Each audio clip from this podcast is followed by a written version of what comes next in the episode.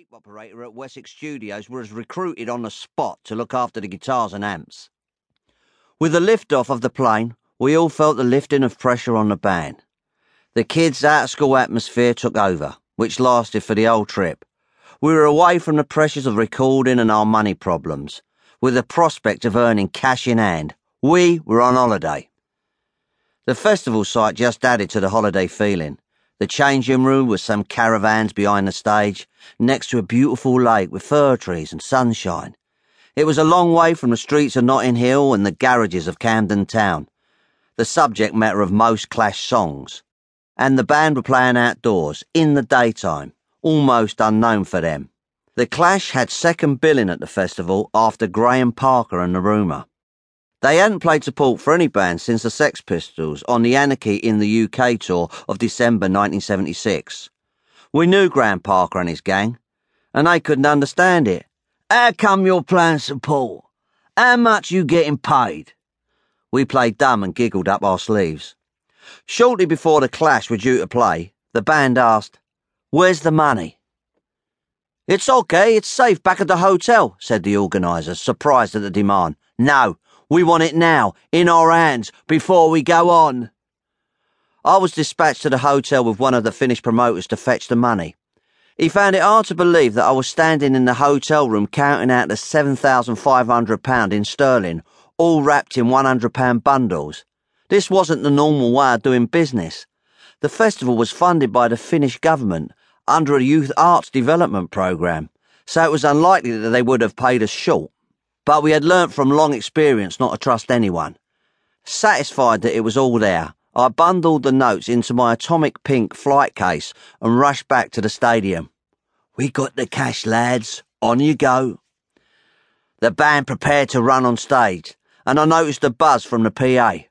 I rushed on to connect a loose jack plug, grabbed a mic stand with my other hand, and performed a backward flip across the stage as an electric current took a shortcut across my chest. The crowd went mad with excitement. They thought my acrobatics was part of the act. I went mad, grabbing the microphone. I yelled abuse about incompetent Finnish technicians and generally called for the whole of Scandinavia to plummet into an obscene hell. Led by cheering folk in the audience. They loved this even more, and as I went backstage to resume my grip on the case full of cash, the clash went on stage to a huge roar. The band put on a good show, fueled by the Finnish vodka they demanded backstage before the set. After the set, the holiday mood continued. We watched Graham Parker's band from the stage wings, shouting encouragement and taking the piss. I had a cheap camera and went on stage and asked Parker to smile for a photo mid song. He would sing a line and then say, fuck off, fuck off to me out the corner of his mouth. After the concert, all the bands and their entourages went to a huge banquet in the dance hall of the hotel.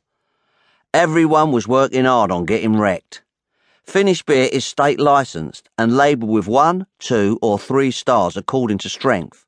We went for three star. As was my way, I got more wrecked than most and fell into a stupor, still with a dead man's vice like grip on the case of cash. Eventually, Joe and Paul decided to carry me to the bedroom. They told me the next day that they couldn't lift me and had to drag me across the floor to the lift. My back had the carpet burns to prove it. As Joe passed Graham Parker, pulling me and the pink cash bag, Parker shouted to him, Who is that cunt? He's our road manager, said Joe. He's looking after us. Waiting at Turku Airport for our return flight, we were still in high spirits. We felt like we had got away with a bank heist. As photographer Pennie Smith said later, being on the road with the Clash is like a commando raid performed by the Bash Street Kids. During the flight, I sat with a briefcase on my lap and handed out wads of cash, making a real game of it. One for you, one for you, one for me. Everyone stuffed wedges of notes into their pockets, to the shocked astonishment of the other passengers and the flight staff. We had cash at last and wanted to flaunt it.